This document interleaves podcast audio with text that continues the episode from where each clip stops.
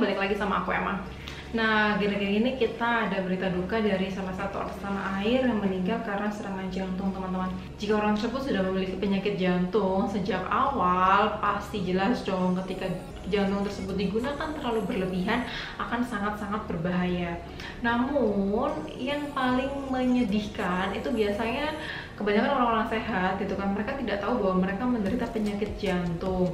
Kenapa? Karena ketika diperiksa melalui EKG, ekokardiografi maupun ketika treatment jantung itu sangat-sangat minimal sekali akhirnya tidak terdeteksi. Biasanya baru terdeteksi atau baru terlihat gitu kan di EKG maupun di ekokardiografi ketika mereka ada gejala ketika jantungnya terasa sakit sekali atau terasa sesak sekali gitu kan itu baru bisa terlihat di alat-alat pendeteksi jantung tersebut teman-teman. Sayangnya biasanya ketika terasa nyeri jantung itu hanya sebentar. Kadang hanya satu menit dua menit yang akhirnya tidak sempat ke rumah sakit untuk memeriksakan gitu kan. Ketika sudah sakit sampai di rumah sakit jantungnya udah baik-baik aja akhirnya diperiksa normal normal-normal aja Nah, di sana akhirnya orang tersebut tidak diketahui menderita penyakit jantung atau tidak. Nah, makanya harus kalian waspadai sendiri terhadap kesehatan jantung, teman-teman.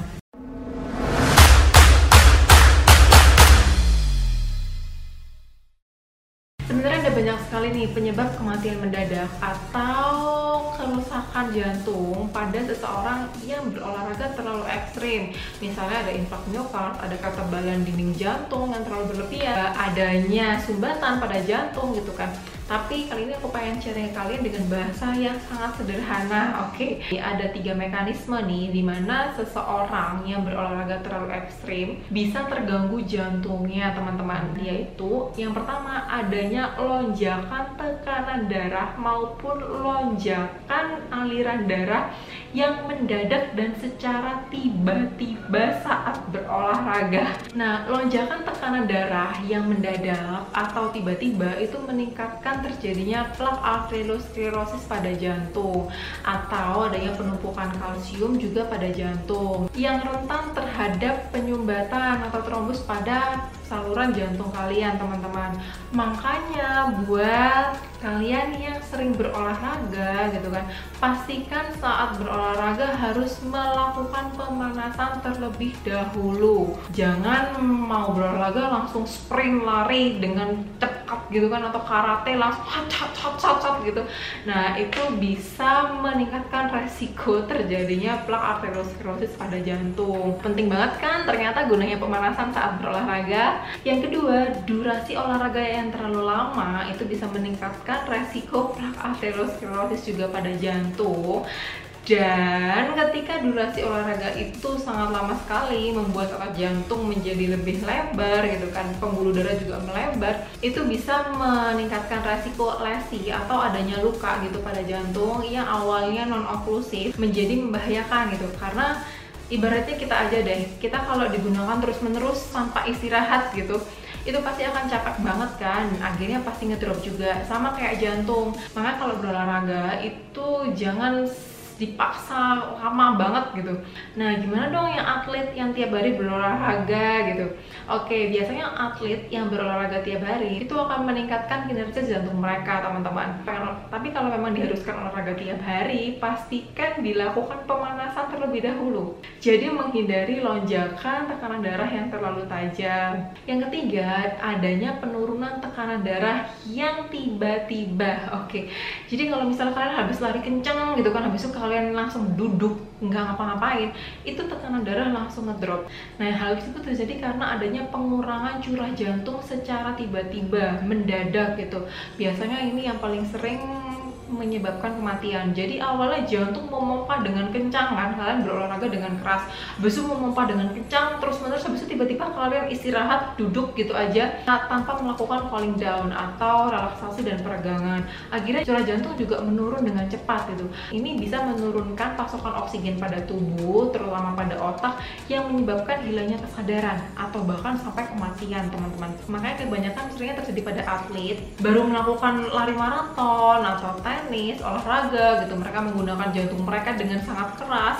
Setelah itu langsung duduk atau langsung berhenti beraktivitas, akhirnya curah jantungnya langsung menurun dengan tiba-tiba, langsung kolaps gitu aja, tidak sadarkan diri, tidak tertolong dan akhirnya meninggal teman-teman.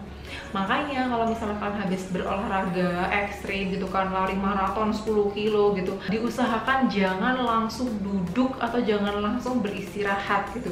Pelan-pelan larinya berhenti lalu jalan kaki terlebih dahulu stabilkan irama jantung kalian jangan sampai langsung berhenti beraktivitas secara mendadak gitu. Ibaratnya kayak mobil aja loh. Mobil kalau misalnya dia awal yang kencang banget gitu kan jalan terus tiba-tiba direm mendadak pasti akan mencelat juga kan Nah sama kayak jantung teman-teman Kalau misalnya awalnya dia udah memompa dengan keras gitu kan Terus tiba-tiba disuruh berhenti Jelas aja ada beberapa jantung yang bisa menstabilkan dirinya sendiri Atau juga yang malah kolaps dan akhirnya menyebabkan ketidaksadaran diri Tadi katanya berolahraga berlebihan bisa meningkatkan resiko plak arteriosklerosis. Terus olahraga yang bagus berapa kali dong satu minggu? Nah sebenarnya nggak ada patokan pasti sih berapa olahraga yang tergolong berlebihan gitu. Namun direkomendasikan untuk orang dewasa itu berolahraga dengan intensitas 150 menit per minggu. Oke, jadi dua setengah jam selama satu minggu untuk intensitas sedang dan 75 menit untuk intensitas tinggi.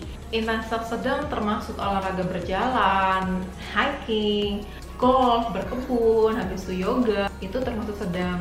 Untuk intensitas tinggi seperti berlari, bersepeda, berenang, berolahraga, aerobik, itu termasuk intensitas tinggi. Orang yang berolahraga tiga kali dari jumlah yang direkomendasikan itu 27% bisa meningkatkan resiko terjadinya plak arteriosklerosis pada jantung mereka.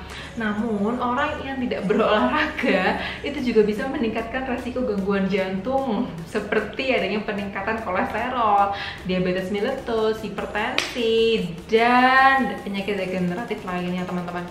Makanya segala sesuatu yang berlebihan itu pasti tidak baik dan segala sesuatu yang tidak dilakukan juga tidak baik. Apalagi nih untuk orang-orang yang sering merokok, minum alkohol, sering makan makanan berlemak jelas aja itu bisa meningkatkan resiko terjadinya penyakit jantung pada mereka. Terus ada nggak sih tanda-tanda gejala awal orang tersebut menderita penyakit jantung? Sebenarnya bisa diprediksi sendiri nih gejala awalnya. Misalnya kalian berlari habis itu jantungnya terasa sakit atau terasa sesak. Cukup satu menit dua menit nyerinya aja bisa menjadi pertanda bahwa jantung kalian mengalami masalah. Habis lari kencang gitu kan terus istirahat habis itu kalian pingsan. Berarti adanya penurunan curah jantung pada tubuh yang menyebabkan kalian kekurangan tenaga.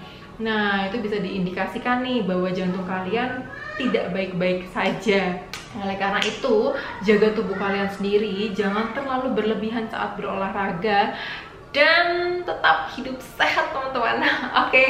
kalau kalian ada pertanyaan atau ada yang ingin kalian diskusikan silahkan komentar di bawah. Dan teman-teman see you di video lanjutan ya. Bye bye